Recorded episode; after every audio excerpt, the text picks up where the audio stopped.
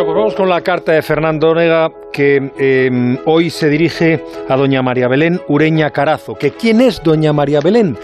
Pues una jueza de Marbella y esa sentencia que, contiene una referencia a la Galicia profunda. Buenas noches, don Fernando. Muy buenas noches, Juan Ramón, y buenas noches, doña María Belén Ureña Carazo, doctora en Derecho y magistrada del Juzgado de Primera Instancia número 7 de Marbella.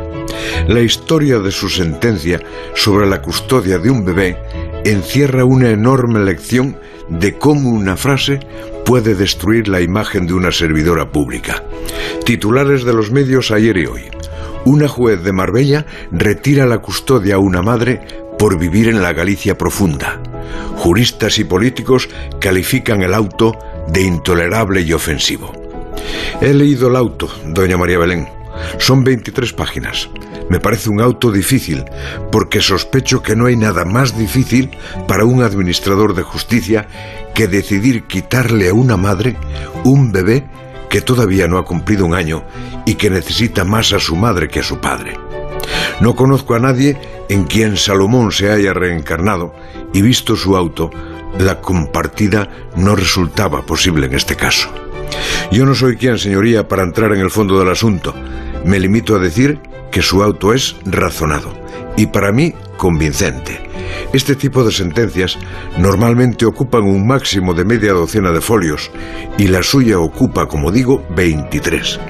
¿Tenía usted material para escribir y exponer las razones de su decisión? y las escribió y las expuso. Nadie le puede acusar de frivolidad ni improvisación. Pero ay, señoría, escribió la frase maldita. Dedica mucho espacio a relatar cómo la madre se marchó, literalmente se largó, con su hijo a Saint-Jean de Torea, parroquia de muros de unos 300 habitantes.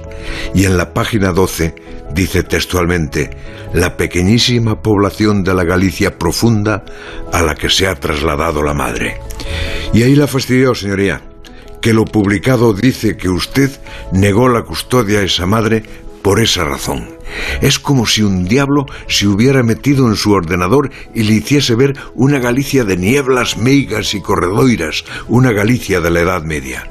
Solo quiero, señora jueza, hacerle la justicia de apuntar que una vez leído su auto, usted no ha escrito que esa sea la única razón para quitar la custodia a una madre. Y solo quiero añadir que yo Sí nací en la Galicia profunda, pero era una Galicia de hace muchos años, que hoy ya no existe. Y aunque existiera, nunca sería una razón para quitar una custodia. Recuerdo mi infancia y le digo, a lo mejor era una razón para concederla. La brújula.